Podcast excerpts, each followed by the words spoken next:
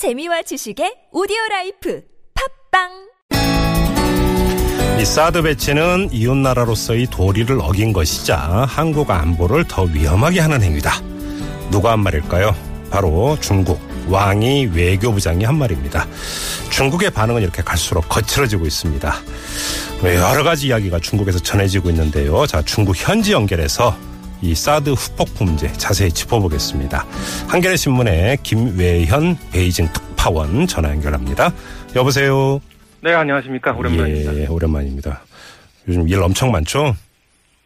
아, 예, 뭐, 사드 관련해서 이쪽 네. 반응도 국내에서 관심이 많고, 네. 내부에서는 양회라고 이 굉장히 큰 정치 행사가 있습니다. 그러게요. 그런데다가 이 김정남 피살 사건 관련해서 이 용의자로 지목됐던 미정털, 네. 고 어, 말레이시아 쪽에서 추방했던 음. 대사, 지금 다 베이징에 와 있습니다. 예. 어, 정신이 그렇군요. 예. 네. 거기다 또 하나 있죠. 저희하고 좀 인터뷰도 또 알차게 하셔야죠. 네. 네, 알겠습니다. 자, 왕이 외교부장의 말을 제가 한 문장 지금 전해 드렸는데요. 좀 자세히 전해 주세요. 어떤 말을 했습니까? 아, 일단, 오- 오늘 왜 이야기를 했는지부터 먼저 짚어보면요. 네네. 지금 아까 말씀드린 대로 양회 기간입니다. 음, 양회 기간은 이 전국 각지에서 인민 대표, 그러니까 우리나라로 치면 국회의원 같은 사람들이 이제 북경에 다 모여 있는 예.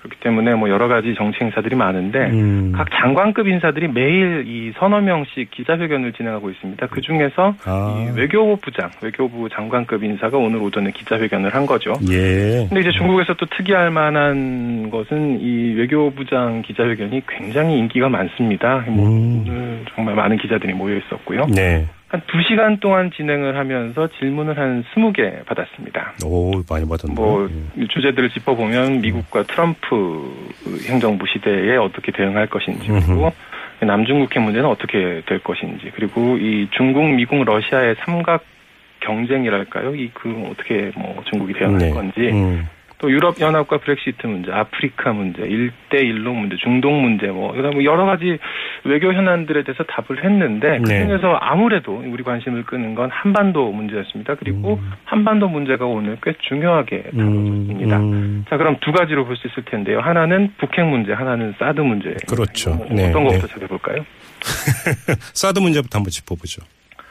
네, 사드 문제 관련해서 왕이 부장이 한 얘기를 보면은 음, 현재 중한 관계에 영향을 주는 최대 문제는 미국과 한국이 고집스럽게 한국에 이 논란 많은 사드를 배치한 것이다. 우리는 애초부터 결연히 반대해 왔다. 음, 뭐 이런 입장을 밝혔습니다. 예. 그러면서 어, 이 사드 탐지 경보 범위가 한반도를 한참 벗어나고 있기 때문에 중국의 전략 안보에 해를 끼친다. 음, 어, 그렇기 때문에 사드를 들여오는 건 명백히 잘못한 선택이다. 예. 이런 이야기였고요. 북핵 문제에 대해서는요.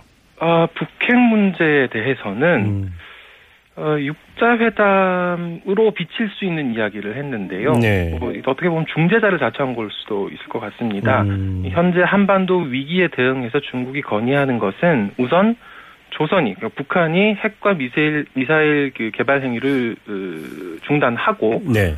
그리고 또 어, 동시에 에, 미국과 한국도 이 대규모 군사 훈련을 중단하라 이런 이야기를 했습니다. 예. 어, 그렇게 하면서 어, 이를 통해서 당장의 안보의 곤경을 벗어나고 각국이 협상 테이블로 돌아오도록 해야 된다라고 음, 했는데 음. 결국은 이 북핵 문제 해결을 위한 이 다자 간의 협상, 다자 간의 에, 담판 테이블인 육자회담을 재개하는 게 낫다 이런 예. 생각을 볼수 있겠죠. 바로 거기서 이제 주목할 포인트가 나오는 것 같은데요. 그러면 왕이 외교부장의 발언을 해석을 하면 육자 회담 테이블에서 북핵 문제 뭐 북핵 문제를 풀기 위해서 이제 만들어진 게 육자 회담이니까 그건 당연한 이야기가 되겠고 그럼 여기서 사드 문제도 같이 거론될 수 있다 이렇게 해석을 해도 되는 겁니까? 아, 이게 좀참 애매한 부분인데요. 저도 그게 궁금해서 네. 항상 뭐 듣고 나서 또 이 중국에서 중국 정부 쪽에서도 이걸 문자 중계를 했는데 계속 뜯어봤습니다. 그런데 이걸 연결 지을 수 있는 고리는 사실 잘 보이지 않았습니다. 그래서 음. 이 전문가들한테 물어봤는데 네.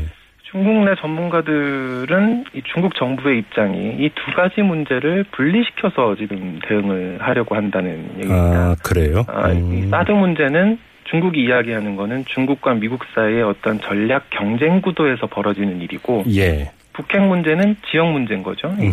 그, 그 다자 간의 협상을 통해서 해결할 수 있는 것이기 때문에 이 두 가지는 별도로 다루겠다는 거지만 음. 아무래도 이 이게 지금 이 사드 문제에서 한국, 미국과 중국 또는 뭐 러시아도 어제 반대 입장을 또 나- 밝힌 이야기가 있었습니다만은 예. 뭐그 한국, 미국과 중국, 러시아의 대치 구도가 형성되기 때문에 음. 아무래도 이 북핵 그 육자 회담이 재개하려는 육- 북핵 북핵 육자 회담을 재개하려는 노력을 하려고 해도 음. 영향을 받는 것이 불가피하지 않겠느냐 이런 이야기를 하고 있어요. 알겠습니다. 그리고 또 하나 지금 국내에서 어떤 이야기가 이제 솔솔 나오고 있냐면 사드 배치에 대한 경제 보복 말고 군사적인 어떤 대응책도 중국이 강구하고 있다 이런 이야기가 전해졌고요. 관련해서 사드에 대응할 수 있는 요격 미사일을 실전 배치했다 이런 보도도 있었다고 하는데 혹시 확인되는 얘기입니까? 아, 그 보도는 저도 봤습니다. 예. 국내 매체 뭐 정확히 하기자면 연합뉴스가 어제 저녁에 네. 중국의 한 포털 사이트를 인용해서 보도한 기사였는데요. 네. 어, 레이더 전자 신호를 추적해서 그 레이더를 파괴할 수 있는 무기가 이 중국에 뭐서 만들어졌다 이런 음흠. 얘기였는데 네. 제가 좀 모자라서 그런지 중국 사이트를 아무리 찾아봐도 실전 배치됐다는 얘기는 못 찾겠습니다. 아 그래요? 다만 예. 이 중국 항공공업 그룹이라는 회사가 음. 이거를 이 양산화하는 데 성공을 했고 그게 이 중동의 한 박람회에 출품이 됐다 뭐 이런 예, 얘기 어제 예, 생산을 예. 하고 있다는 얘기긴 하죠. 음 그래요? 지금 말씀하신 그 군사적 보복 조치와 관련해서는 아직 뭐 구체적인 이야기가 나온 건 아닙니다. 다만 예. 에, 오늘 뭐 요새 한국에서도 굉장히 유명해진 신문인데 이 황구시보라는 네네네. 이 사설을 쓰면서 음. 아, 우리는 기술적으로 사드를 제압할 수 있는가? 이 방면에서의 연구는 반드시 강화돼야 된다. 음. 예컨대 어떤 사람들은 이 사드 레이더에 대해서 교란하는 그런 기술을 제안을 했는데 이건 진지하게 고려해야 된다. 뭐 예. 어떤 어떤 대가라도 투입을 해야 된다. 뭐 이런 음. 얘기가 있었고요. 네.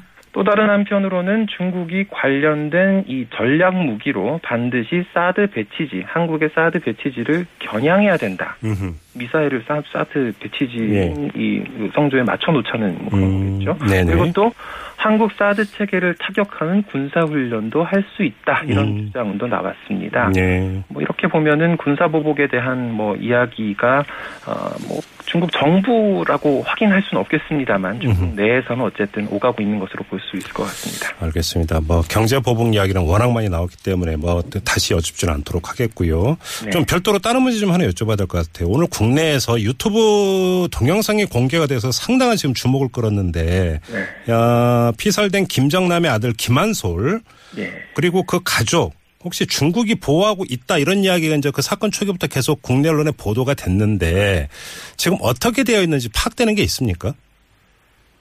파악이 됐다면 아마 이게 저 어디 언론을 통해서 공개가 되거나 그렇죠. 추적하는데 성공한 언론사들이 있었을 텐데 예. 뭐 저를 포함해서 아직까지는 어, 그런 취재에 성공한 매체는 없지 않나 하는 생각이 듭니다. 예.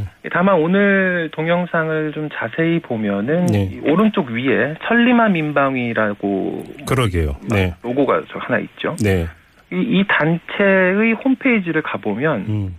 긴급한 시기에 한 가족의 인도적인 대피를 후원한 네덜란드 정부, 중국 정부, 미국 정부와 한 무명의 정부에 감사를 표시한다. 뭐 이런 얘기가 있었어요. 또 맞아요. 예. 그러면서 특히 갑작스럽게 도움을 요청했을 때 우리한테 급속히 응답을 주신 에, 주 조선 그 남한 남한과 북한을 함께 담당하는 네덜란드 대사한테 특별한 감사를 표한다 이런 음. 내용도 있었는데요. 네.